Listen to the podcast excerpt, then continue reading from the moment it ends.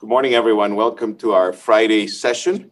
I hope you're enjoying a, a cup of coffee and you're ready to listen to Dr. Schreiber uh, and Dr. Grover. I think we'll have a ter- terrific session this morning. I'm going to be very quick because John wants to get up here. He's got a lot of information. I don't want to interfere with his time, so we'll, we'll do it quickly. But a, a couple of announcements. So we do have on Tuesday, we have the Honorary Cook Lecture, it's a surgical lecture. Um, we, we have a, Dr. Nakayama is an outstanding surgeon. He'll be here in person. I think you will enjoy that presentation. I'm certainly going to be here ready to go with that. And then uh, on Wednesday, May 5th, from uh, 8:30 to 4, we have our uh, Global Health Symposium. It's called Decolonizing Global Health. Uh, please link in. Uh, it, it's going to be, I think, a very telling session.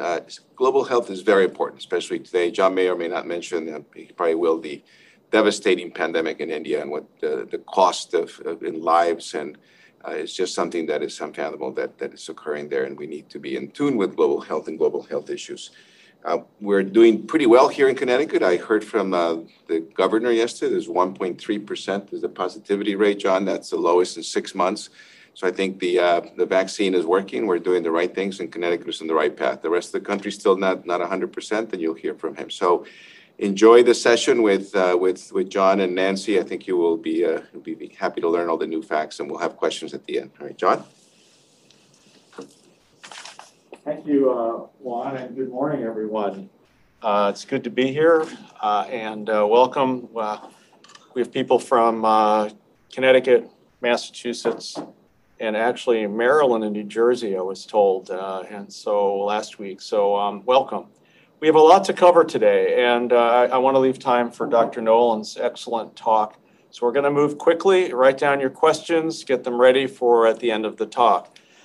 Um, the United States is doing better. Um, our deaths are down below a thousand. It's a lot of people every day, but it's continues to come down and be suppressed. And that's probably because we've done a very good job of immunizing our elderly across the country but our death rate's down, and it's going to be very important we keep it that way because we continue to have a lot of community spread.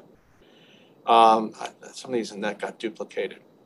Now, although much improved, we still have thousands of cases each day. You can see uh, it's at least four to 5,000. I'm sorry, 40 to 50,000 a day. You can see the curve has come down a bit. However, we have a lot of people hospitalized, almost 50,000 people in the hospitals across the United States from COVID. And that demographic has shifted to younger people being hospitalized. The death rate's down, and the younger people hospitalized get, are getting sick, but they're less likely to die. So, as we manage this epidemic in the United States, we've shifted that. However, we need to get our young people immunized because ending up in the ICU from COVID at age 40 is not a good thing. So uh, these are these are important data to keep in mind.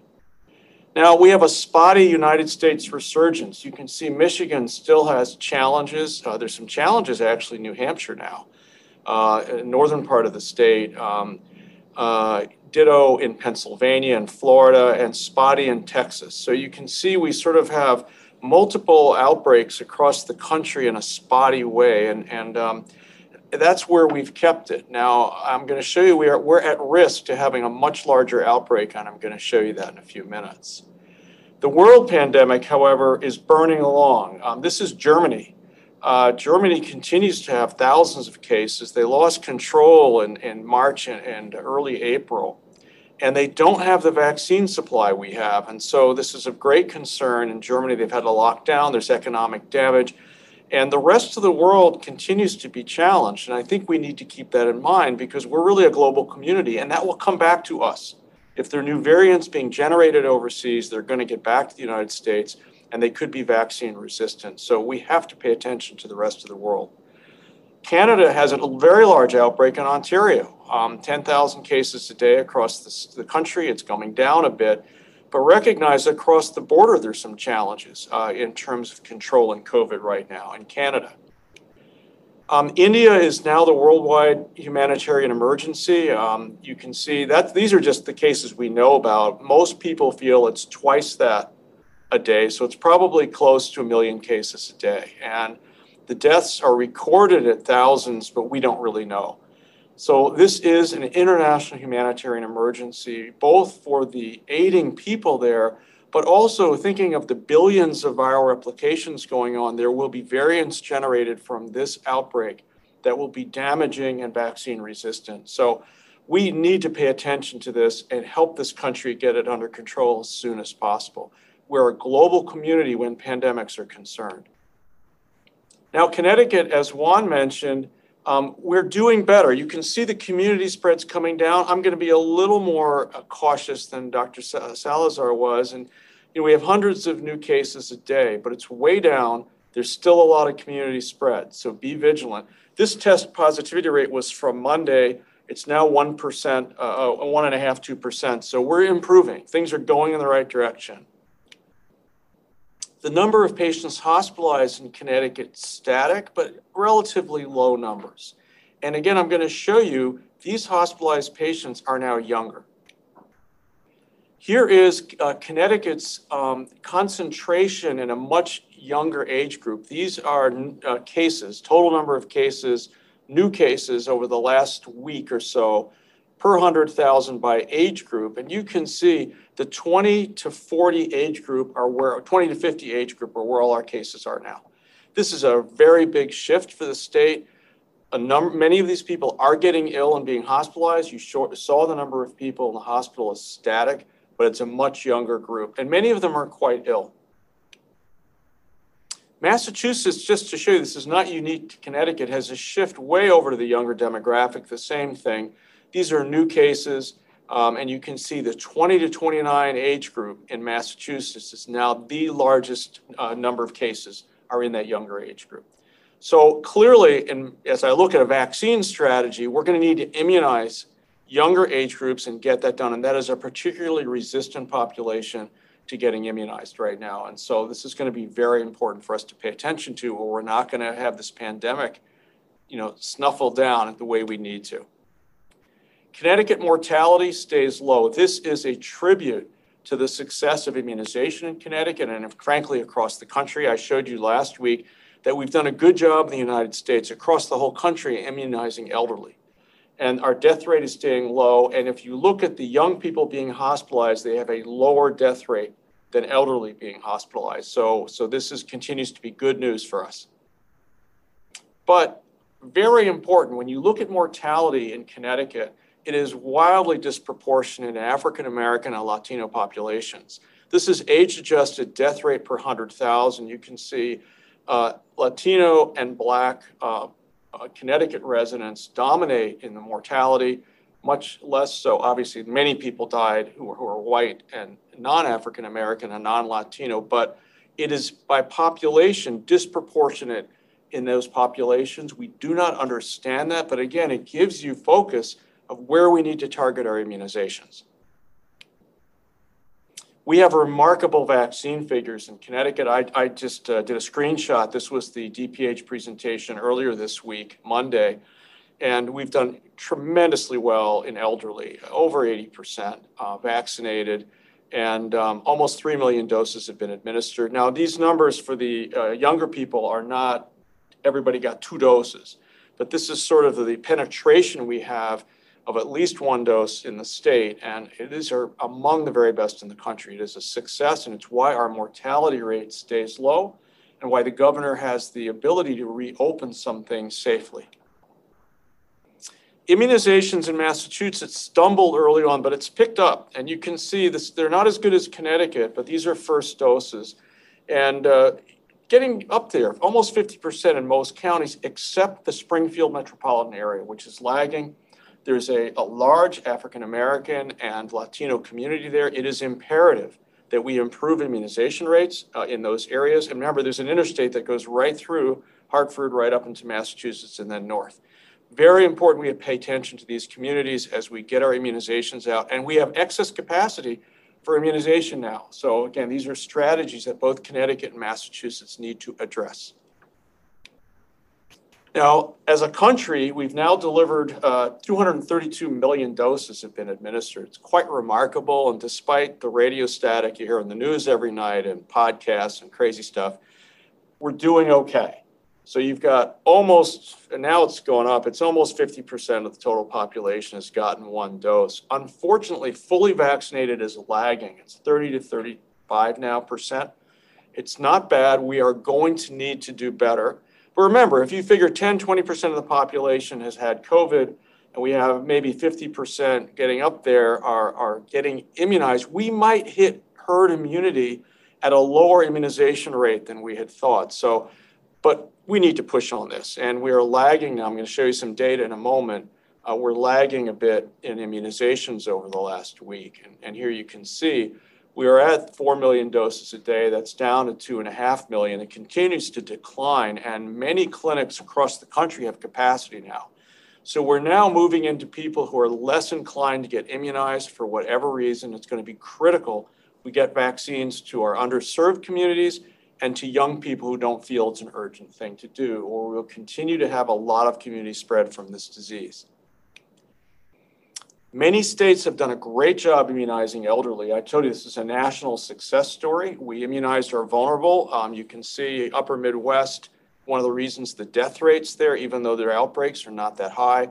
California and uh, New England has done very well. New York State lagging. And you can see, unfortunately, some of the southern states have not immunized uh, their elderly as well as they could. And West Virginia got off to a great start with immunization, but now has lagged and Puerto Rico a particular problem as well with infrastructure getting immunizations out. So we still have vulnerable elderly across the country. Large swaths of the United States, though, this is just adult population numbers immunized, 18 and above total doses per 100,000. And you can see we have the entire Southeast under immunized. It doesn't take a public health expert to realize that's where our next outbreak is going to be. And it could be bad. So we're really going to need to pay attention to this. And when every state's doing it differently, it's difficult to do that. But you can see the United States is vulnerable for a, quite a large outbreak in the southeastern states that are uh, under immunized currently. Now, uh, the New York Times had a great article, and I just lifted it. How are the RNA vaccines made? I think it's important that we know this because when we speak to the vaccine hesitant patients, you'll be able to know how this is made. It's clever. It has nothing to do with fetal cells or anything else like that. It is technology. So plasmids infect viruses. And uh, what they've done is they've taken a plasmid and they inserted the genes for the spike protein into the plasmid. And they just cloned it from the coronavirus. And then they do, they do is they put it around a lot of E. coli and it infects all these E. coli. So you have millions and millions of E. coli infected with this plasmid that has a little piece of genetic material that codes the spike protein. Then they grow huge quantities of these plasmids in vats with E. coli, take out the plasmids and purify it, chop out the spike protein DNA, and they have millions of gallons of linearized spike protein DNA that they just grew in E. coli. It's very clever. And then they throw that in a vat, okay, and they transcribe it to RNA with enzymes and you've got, again, enormous amounts of messenger RNA that was transcribed from the DNA that encodes the spike protein.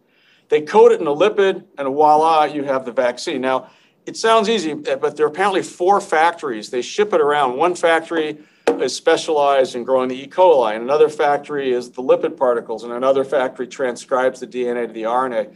So there's this whole supply chain. Three of the factories in the United States, one's in the EU, and so um, this is how the RNA vaccines are being made. Moderna is very similar. So it's important when, when I, I, I, talk to people about vaccine hesitancy and they're worried about the vaccine and this and that, you can say, hey, look, this is how it's made. It's clever and there's really no, there's nothing in there uh, that in any way should surprise you. Moving on. So anti IL 6 drugs have been touted as, as an idea that could be successful this is the thought process behind why they might work. You have the SARS CoV 2 virus attacking you, and uh, there's a, a, lot of immune reactivity. The antigen presenting cell, the monocytes, the T cells start cranking out all this IL 6, and that gives you part of the cytokine storm that causes the damage to the body. And the monoclonals is an example of one that block IL 6 were thought to be a great idea.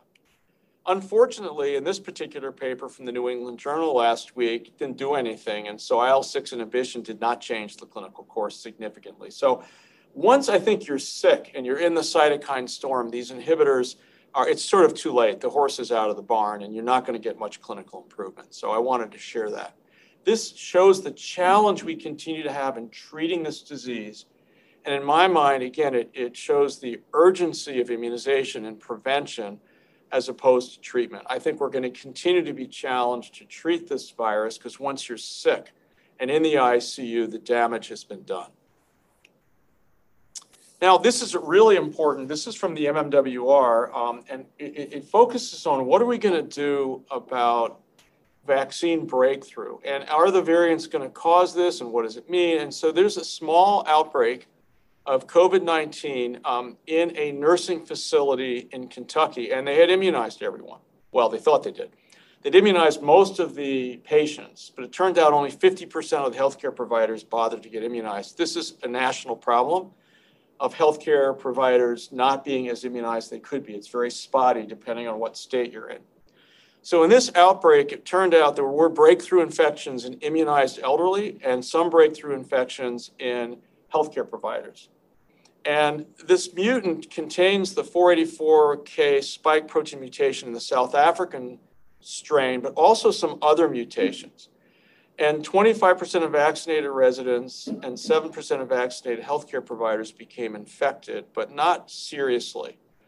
And the variant, by the way, was introduced in the nursing home by an unvaccinated healthcare provider, which is why we urge all providers to get vaccinated, because you could unknowingly introduce a variant into the hospital or into your clinic or into a nursing home.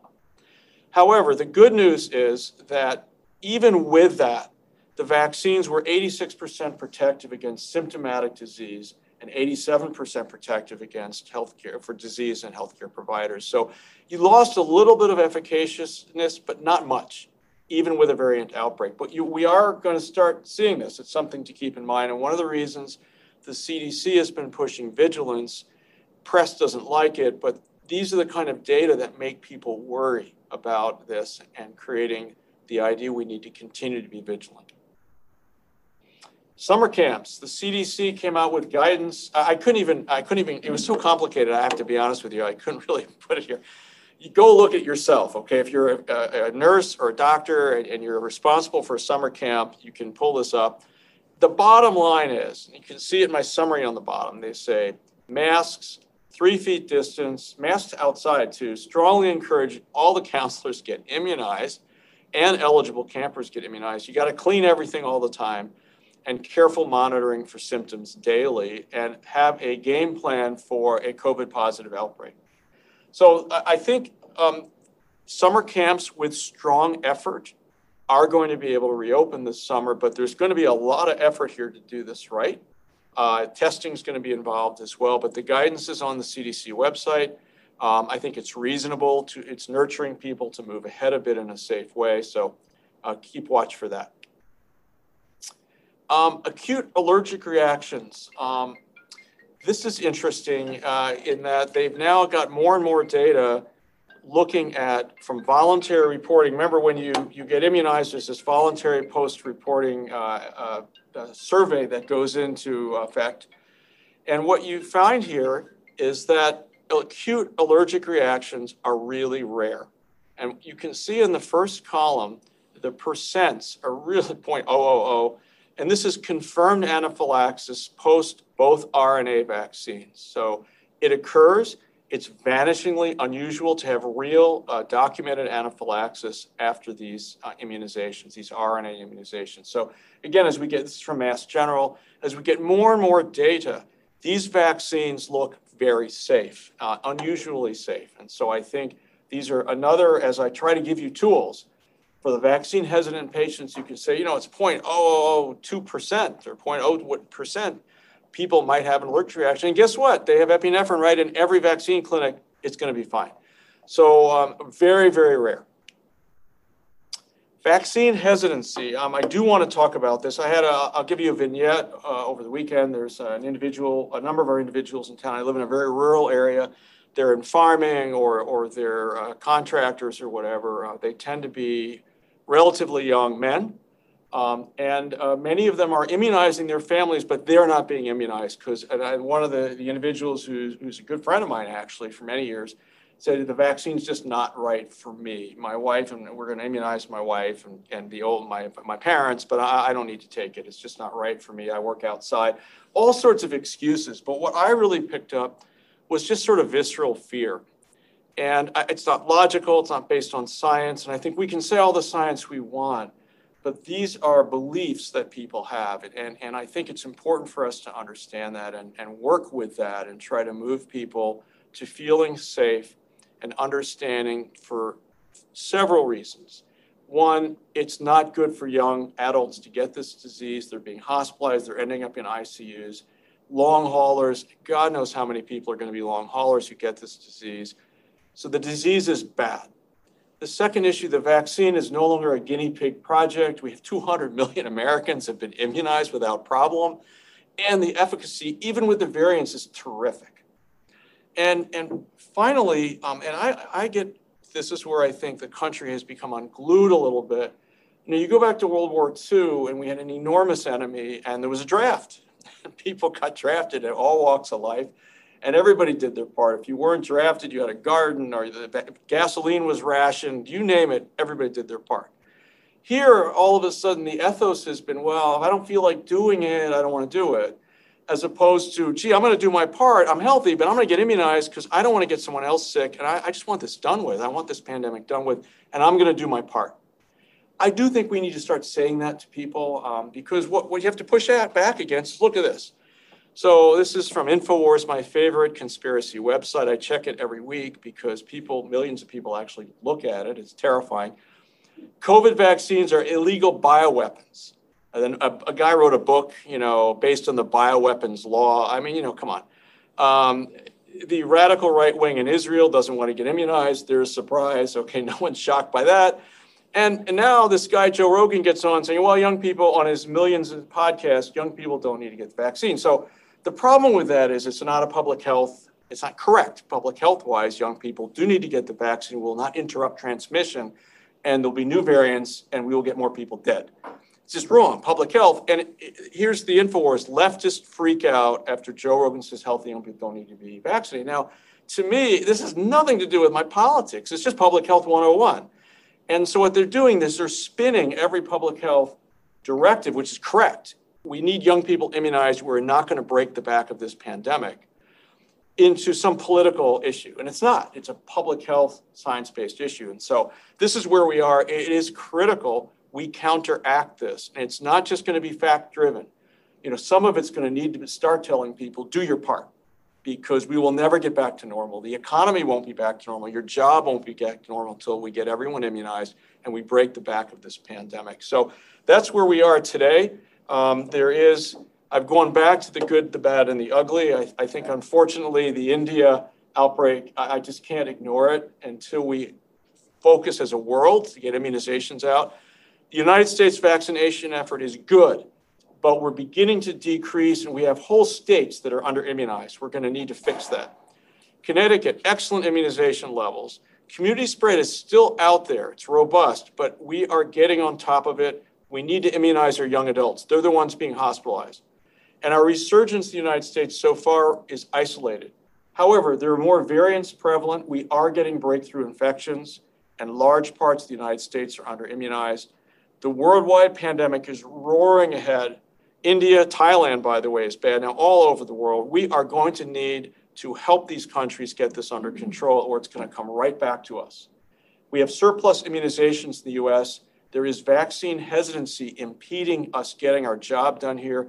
Every one of us as a provider is going to need to work on this. Thank you, and I uh, look forward to your questions. Thank you, John, uh, for for an outstanding presentation as always. I'm glad you brought back Clint Eastwood, uh, especially this Oscar week.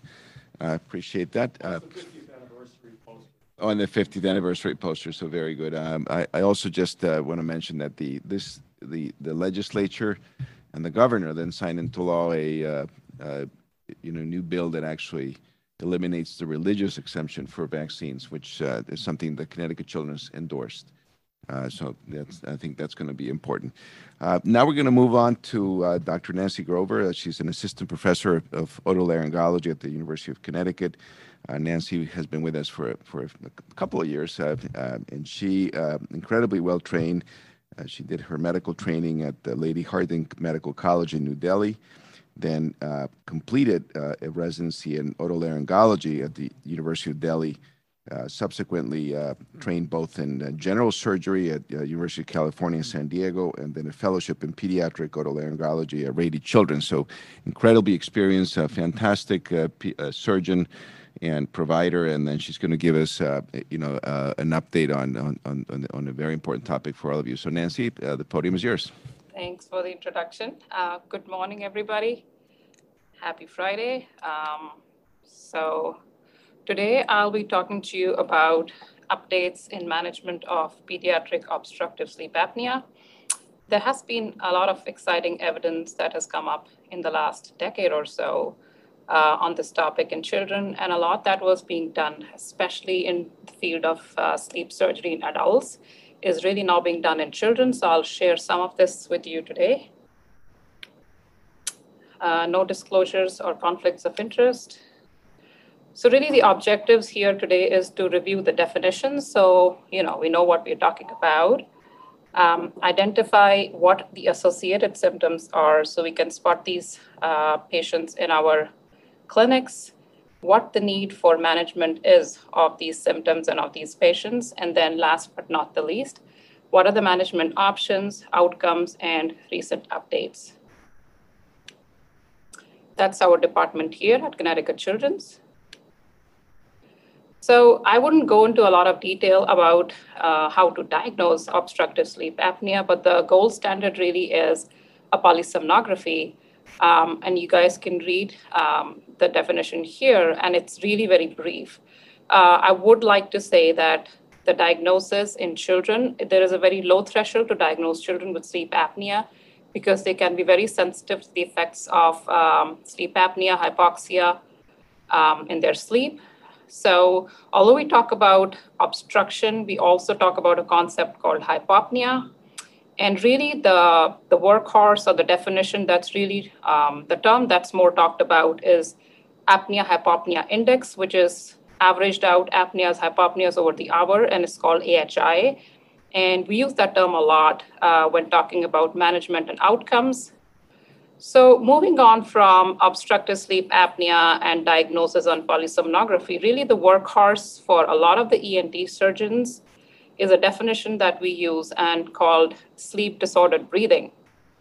Uh, we don't always rely on polysomnography for diagnosis because, one, it's not very widely ac- uh, available to a lot of the population, and it's pretty intense in that the parents have to bring the child overnight so we rely a lot on clinical diagnosis. And under this umbrella of sleep disordered breathing, it ranges all the way from snoring to sleep apnea and a couple of um, other clinical entities in the middle air resist- resistant syndrome and hypoventilation. So, when we talk about uh, sleep disordered breathing, we really are talking about um, any sleeping pattern over and above the normal restful uh, sleep pattern, which includes mouth breathing in children, gasping for air in the night, uh, pauses in breathing. So, all of this sort of is what we call sleep disordered breathing symptoms. Again, coming back to polysomnography, in our academy, there are only a few specific guidelines for performing polysomnography. Not every child with suspicion for sleep apnea needs to have a polysomnography. Likewise, the American Academy of Pediatrics has guidelines, and all they say is polysomnography is recommended for management of sleep apnea. So, like I had said before, for us, a lot of the times the diagnosis is clinical. And how do we make the clinical diagnosis? So, there are a few questionnaires uh, which are available. One of them is a pediatric sleep questionnaire. It has a fair amount of sensitivity and specificity. Again, for as ENT surgeons, we really don't use it all the time, but it's a great screening tool for uh, the primary care setting. For us, the diagnosis that we ask in history uh, from the parents are mostly gasp, does the child gasp for air in the night? Are there any pauses in breathing? And there are these other uh, lot of symptoms that can happen in the night, which are associated with sleep apnea or sleep disordered breathing. Mostly, if the child is restless in their sleep, are they hot and sweaty? Is there any bedwetting? Do they choke in their sleep? Or do the ch- do parents report that they see their ch- you know they see their child sleeping in a neck extended position or a fetal position? And really, uh, very importantly, certain things like do they have any daytime symptoms, which include um, so in adults, when they have sleep apnea, the commoner symptom really is feeling tired or sleepy in the day, which can happen in children. But more commonly, uh, the symptom in children is there being hyperactivity or behavioral issues. So that's a very important thing to ask again in history. So how common is this problem? Really, snoring can be prevalent in up to 30% of populations. Sleep apnea, about 5.7%, the prevalence. But if you see, the prevalence is about 10 times as high in adolescents with obesity. And that's uh, a roaring problem um, that has been a roaring problem in the past few years. Uh, there are two peaks of this problem. First one is two to eight years, which is the time uh, where there's a natural growth spurt of lymphoid tissue and tonsils and adenoids. Um, and the other growth, uh, the other peak is in adolescence, and that's mostly related to weight gain. So, why do we really need to treat this? So, for untreated sleep apnea, there are likely to be effects on cardiovascular system.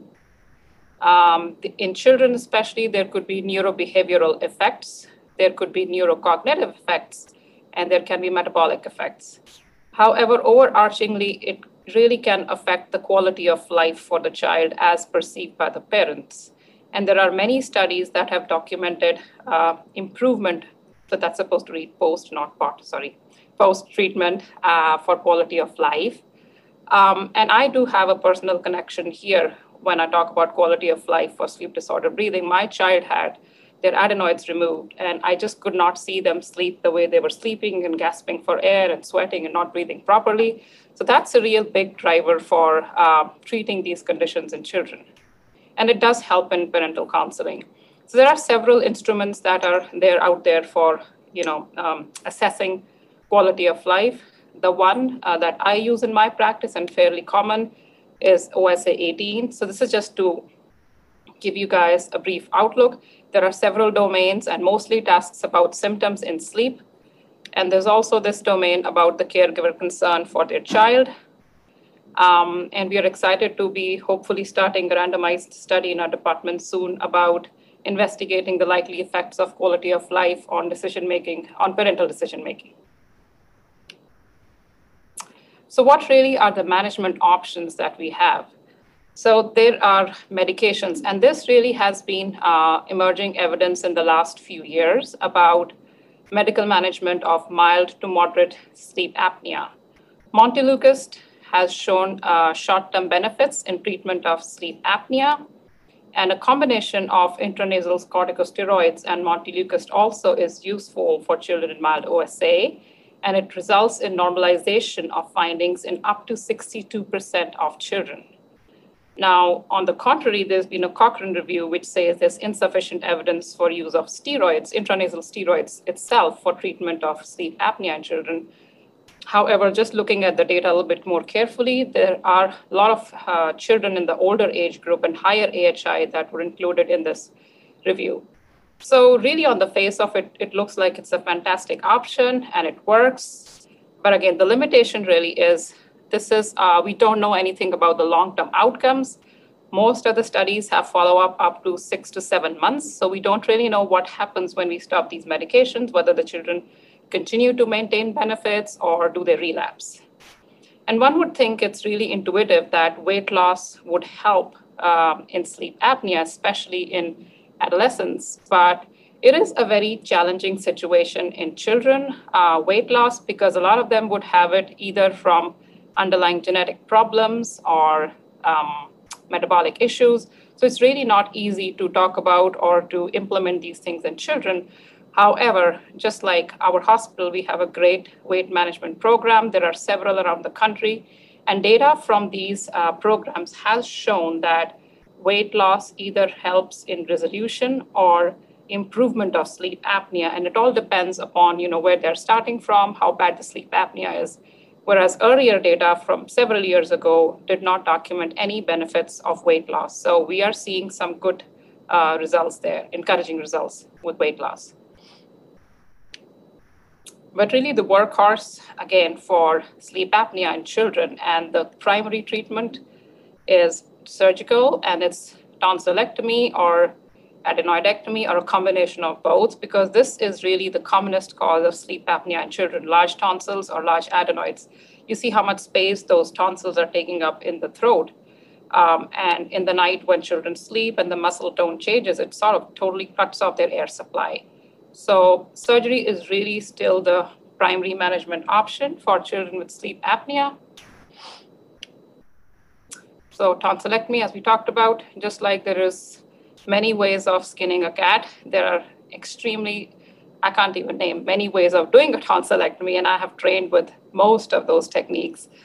Um, in our hospital, in our group, what we do really is intracapsular tonsillectomy. So if you look on the tonsil on the left, which says I on it, that's intracapsular tonsillectomy. So what this means is that we remove most that the shaded area, which is about 90% of the tonsil, and we leave a little bit on the side and that acts like a biologic dressing and it causes less damage and inflammation to the muscle. Whereas on the right side, you see a total tonsillectomy, which is the traditional technique, and we take the entire tonsil out.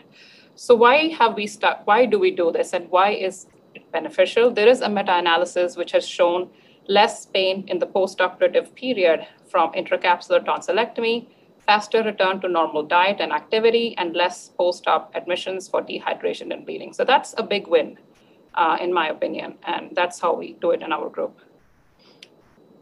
That's how we do it. Really, that's a microdebrider, um, just to show you a picture, just shaving down the tonsils.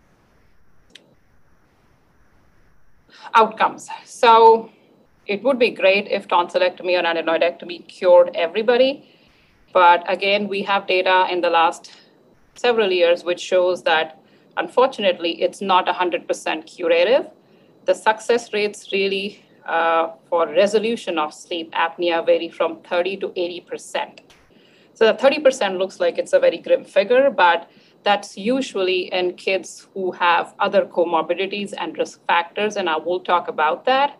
Um, up to 80 to 85% is in otherwise healthy children. So there is still a small percentage that remain uh, with residual symptoms. And what are the risk factors? So I am going to talk about risk factors in context of a very, um, it's, it's a nice study which came out, which is the CHAT study, Childhood Adenotonsillectomy Trial. It was a randomized trial in which one group of children aged five to nine were randomized to um, tonsillectomy, adenotonsillectomy, and the other group to watchful waiting. So this was a prospective trial, and they found that the risk factors for residual sleep apnea are obesity, black race, and AHI greater than 4.7. And other studies have shown that age greater than seven is also one of the risk factors for residual sleep apnea after adenotonsillectomy. So, what they also showed, however, was up to 47% of the children who did not get surgery, they had spontaneous resolution of sleep apnea at seven months. Um, so that sounds like it's it's not a bad thing at all, and people and patients could wait. However, they also saw that the advantage of the surgical group over watchful waiting was, of course, one, they normalized their numbers on polysomnography, and also there was improved scores on multiple parent-reported behavioral scales, which means that parents in the group of children that underwent surgery reported much better improved behavior of their child in the daytime as compared to those who did not undergo surgery. And again, we come back to the quality of life. Uh, there were much better quality of life scales in children who underwent surgery. Um, so now we talk about sleep apnea and so many other evidence based uh, indications for treating sleep apnea, sleep disordered breathing. And the other concept that has come out in the last few years is should we be treating snoring? Should we treat kids with snoring because there is evidence that snoring can disrupt sleep in the night and affect behavior in the daytime. Um, there is an ongoing tra- randomized trial called the pediatric tonsillectomy trial for snoring for very mild sleep apnea. So right now, this indication actually, I would say at the best remains an off-label use. So what do we do for children who've had tonsillectomy and adenoidectomy um, and they need further management? Other risk factors are, of course, Down syndrome, achondroplasia, Prader-Willi syndrome, craniofacial and mandibular anomalies, because all these uh, skeletal factors, they reduce the amount of airway inside uh, the child's uh, throat. So how do we evaluate these children after adenotonsillectomy? Again, we have to take a good history, good evaluation, now, unlike in the primary cases where polysomnography is not really essential for diagnosis, for post-tonsillectomy patients, we do need polysomnography to make a diagnosis of residual sleep apnea. Um, awake endoscopy is a very good tool to look at factors which may still be blocking the child's airway. And the picture here I've put up, I'm sorry about the bad picture quality. The entire pink thing you see is big adenoid tissue. And the small black slit at the bottom, that's actually the only airway the child has at the back of their nose. That whole thing actually should be like a big black hole, which is not, and is blocked by the adenoid. So the adenoids can regrow after surgery. Then uh, the nasal turbinates in the uh, turbinates in the nose could be causing blockage. Septum could be deviated. Um, other things are really the palate, the tongue base can also cause blockage of the airway, and there could be some problems with the larynx that can cause the blockage of airways. And then again, we talked about the skeletal problems. A high arched palate can make a small nasal cavity. So this much um, on, on an in-office exam. There is emerging use for drug-induced sleep endoscopy. What it means is really uh, in the office, what we see is what we see is fixed obstruction um, however, there are sites that can cause obstruction of the airway when the child is sleeping and the muscle tone changes. And we not, may not necessarily be able to see those sites when they're awake in the office. So the drug-induced endoscopy almost sort of, we give anesthesia, not we, uh, we have a great team of anesthesiologists here. They know how to get it just right. They give the child anesthesia, which sort of mimics their normal sleep. And then uh, I perform the endoscopy from the nose all the way down to the throat to see which areas are really closing down and you know can we potentially fix. So on the left side of the screen you see like a normal big open larynx and that's the airway. That's almost what it should look like. And on the right side you see how the airway the black slit is so squished out. So that's the larynx. And the L and the T is actually the lingual tonsils. So just like we have normal tonsils, these are tonsil tissue at the back of the tongue and how that's squishing the airway. So this is a cause or a potential site for obstruction and you know could be addressed to relieve the obstruction in sleep apnea. So what do we do? Outcomes and updates. Again, we're talking about that. So there is a lot of data to say that multidisciplinary management of these post-adenotonsillectomy sleep apnea group is better and improved with the help of multidisciplinary teams so that the patients can get more targeted approach to their um, symptoms based upon you know their anatomy sites of obstruction and other behavioral aspects so um, we do one clinic a month here at connecticut children's for such uh, children so PAP therapies, uh, positive airway pressure therapy, still remains the workhorse and the primary therapy for children who have sleep apnea, even after tonsils and adenoids. It's really non invasive. Um, and if it works, it works great. The problem really here is the compliance. Like uh, children just, many children can't sleep with a mask on their face, and it has other limitations, like it could affect the growth of the skeleton. So the compliance really is about approximately 40%, and it's even worse in teenagers. So it's always worth a try. If it works, it's great. What do we do if it doesn't? Now, nasal procedures can help. So, again, on the left side of the screen, there is this patient which has large boggy turbinates and a deviated septum. And on the right side, after surgery, the airway looks so much open. So, their AHI actually went from a severe to mild. Um, so, that was a good outcome. Then we talked about how tongue can block the airway. And sorry, that's the amateur artist in me and I tried to draw a tongue, so please use your imagination. Um, so tongue can be addressed. There are several procedures. The, commons, the commonest procedure is really a lingual tonsillectomy. Like in the previous slide, I had shown those two big blobs of uh, lymphoid tissue.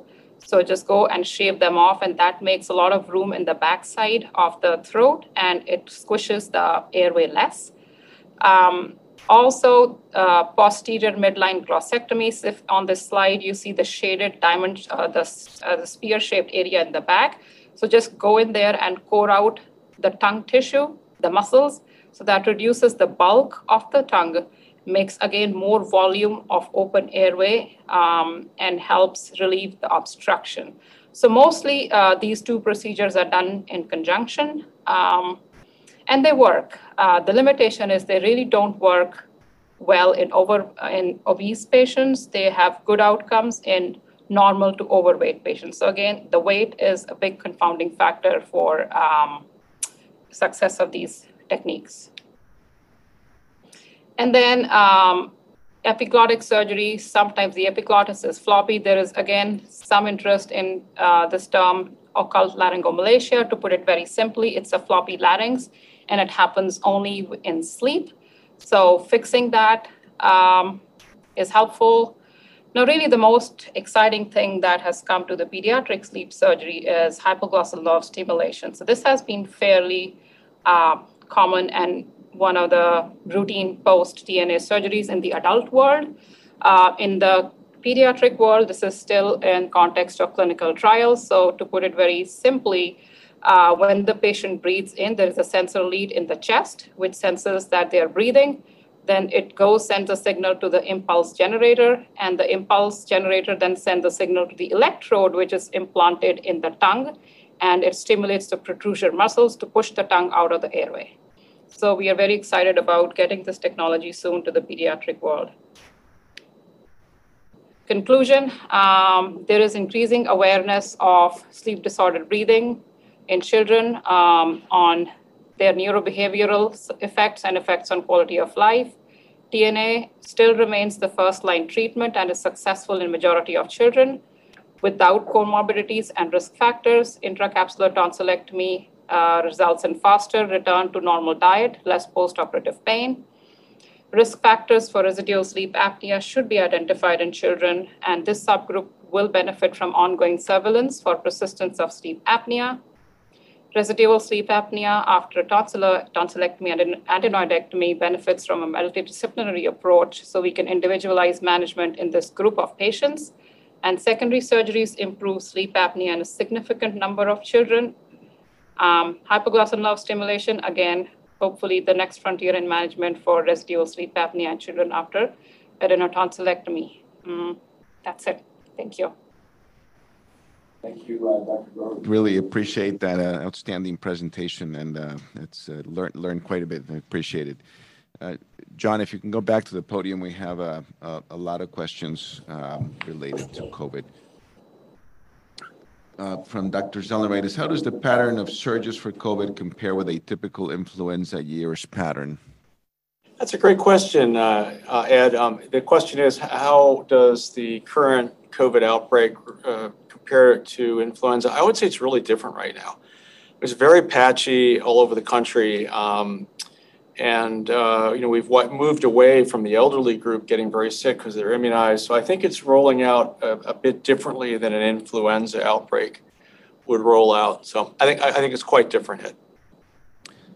Another question. It appears from your graphs that India, Ontario, and Germany did not have a surge peaking in April as we did, but are having it now. Almost the, reverse what Connecticut did. This seemed to be the pattern of some of other U.S. states in previous slides. How do you count these patterns? You know, the, the EU countries, I think, locked down very hard, probably harder than we did, got it under control. They began to reopen, but unlike the United States, they didn't have vaccine supply that was adequate. So a lot of people weren't immunized, and it's taken off now. Um, so that you know, again, hard lockdown, opening up a bit, inadequate vaccinations, and it's taking off. And this is a challenge in the EU. Again, the United States consumed a lot of the world's vaccine supply that was available. I think um, in America, it's very spotty and it's every state's doing it differently. Some have reopened, some are locked down, some are great on immunizations, some are not. Uh, people wear masks in the Northeast, they might not wear it in Idaho. So, you know, it's, it's really been uh, spotty and different all over the country. And this has been pretty typical of the epidemic in the United States from the beginning. I do worry, though, as I showed you, uh, we are vulnerable we have states that are strongly under immunized, and we have outbreaks in Michigan and Texas. It is going to happen. So, as fast as we can get people immunized, we need to do that. Uh, John, any comments on the um, emergency use authorization for 12 to 15 year olds for the vaccine? Yeah, it's going to be soon. Um, I know Pfizer already has data. I know Moderna have data. Um, I can't tell you when they're going to move those clinical trials to a presentation to the FDA. I think it's going to be soon. I, say before September. They're going to shoot for the school year. Uh, so before September, um, down to six months, they're getting data. And I just read uh, yesterday that they'll have the data by fall. So again, when they can get that in front of the FDA and they sort all the data and look at safety and efficacy, I don't know. So I, I'm very optimistic we'll have down to 12 for the school year. We have a, a question from Dr. Grover. Please discuss the use of oral appliance to pull, pull the lower jaw forward versus CPAP. Well, there is a role for that. Again, the issue really remains compliance. Um, and there is about a 30 to 40% compliance, again, worse in teenagers, which is probably the group that would tolerate it. Um, and it may not be meant for everybody. So that's why sleep endoscopy also helps in that if we see the site of obstruction is in the tongue or the, the, the oropharyngeal airway there, uh, advancement prosthesis can help, yes. Another question for you. It's uh, from Dr. Hogan. If, if half resolve in six months, why not wait on all, all the obstructive sleep apnea? Expanding to snoring seems ripe for overdiagnosis. Um, if half are real uh, and resolve in six months? It's a good, it's so typical good Alex question. question. Good question. Thank you. And I take it in two parts. So, like I'd said in my presentation, also, yes, it resolves. But see, that's uh, one study.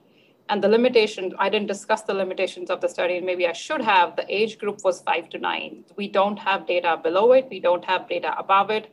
We know there are risk factors for persistence. So, yes, if we see patients in that group, age group. And again, those were the patients with non-severe OSA.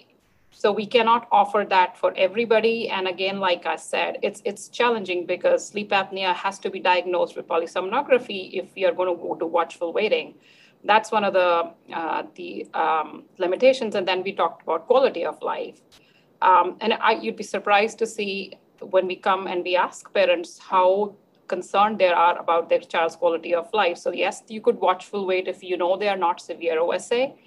And we know that age group and they don't have risk factors. But again, it's up to the parent if they're happy, if they want to continue that way for, and they want their quality of life to be as it is, or they want it to get better. And snoring, yes, like I said, it's still off label. We don't have a lot of data and yes, it's that's not when we diagnose people and we treat them patients, we don't only look for snoring. Snoring is one of the essential criteria for diagnosis. So there is a trial ongoing, so we'll see what the results are. Thank you. Um, John, I have several other questions for you.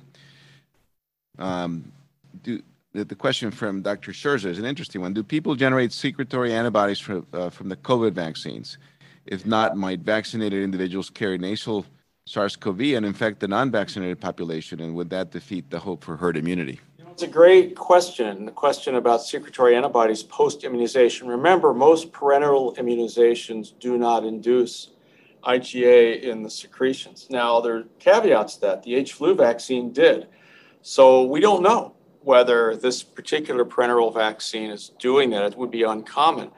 Um, that said, we know it gets into breast milk if in an immunized mother and early on, and, and that the baby is getting those antibodies. So it's a very interesting question. I have not seen any IgA secretory antibody data post immunization. It's a good project, actually.